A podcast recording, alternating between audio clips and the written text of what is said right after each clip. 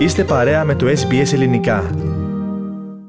Ραδιοφωνία SPS, ακούτε το ελληνικό πρόγραμμα, στο μικρόφωνο ο Πάνος Αποστόλου, ενότητα της υγιεινής διατροφής, στην ε, συντροφιά μας η διατροφολόγος Δήμητρα Παπαμίχου. Δήμητρα, καλησπέρα σου. Καλησπέρα και από μένα πάνω.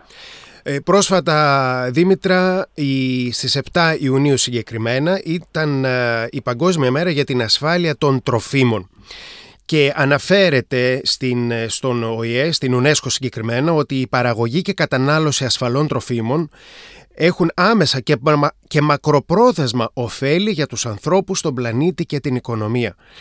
Και αυτό που μου έρχεται ως πρώτο ερώτημα στο μυαλό μου, για να σε ρωτήσω, είναι για εσένα ένα, μια επαγγελματία, διατροφολόγο, διαιτολόγο, τι θεωρείται ασφαλές, τι θεωρείται υγιεινό τρόφιμο; Καταρχάς, ένα ασφαλές τρόφιμο είναι αυτό το οποίο έχει περάσει από ελεγκτικούς μηχανισμούς και έχει βγει στην αγορά. Δηλαδή, ένας τεχνολόγος τροφίμων είναι πιο ειδικός εδώ να μας πει ακριβώς τις προδιαγραφές και όλα αυτά τα πράγματα. Εγώ θα ήθελα να επιμείνω στο τι, τι τέλος πάντων είναι υγιεινό τρόφιμο. Γιατί μπορεί ένα τρόφιμο να είναι ασφαλές, αλλά να μην είναι υγιεινό.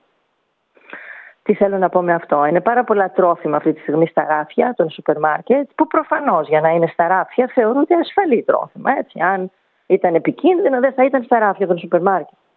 Όμως αυτό δεν τα καθιστά υγιεινά. Δηλαδή το ότι τρώω κάτι και δεν παθαίνω κάτι άμεσα δεν σημαίνει πως δεν μπορεί αυτό το τρόφιμο να μου δημιουργήσει προβλήματα μακροπρόθεσμα όταν το τρώω συχνά. Και εδώ αυτό που θα ήθελα να πούμε πάνω είναι ότι υγιεινό είναι ένα τρόφιμο όχι μόνο που πληρεί τις προδιαγραφές στα λιπαρά, στους υδατάνθρακες και δεν ξέρω εγώ τι, στην ετικέτα τροφίμων. Υγιεινό είναι το όσο το δυνατόν λιγότερο ή για να είμαστε και πιο σωστοί, το μη επεξεργασμένο τρόφιμο. Αυτά κατά την άποψή μου είναι τα υγιεινά τρόφιμα και θα ήταν καλό η διατροφή μας να αποτελείται κατά κύριο λόγο από αυτά. Τι σημαίνει τώρα μη επεξεργασμένο; Ναι. Θα το πω πολύ απλά για να μην, να μην μπλέξουμε με πρόσθετα, με, με, με συντηρητικά, με χρωστικές, με αρωματικά και δεν ξέρω εγώ τι. Όταν διαβάζουμε τα συστατικά ενός προϊόντος και βλέπουμε λέξεις που δεν τις καταλαβαίνουμε, σημαίνει πως το προϊόν αυτό έχει πρόσθετα. Είναι επεξεργασμένο.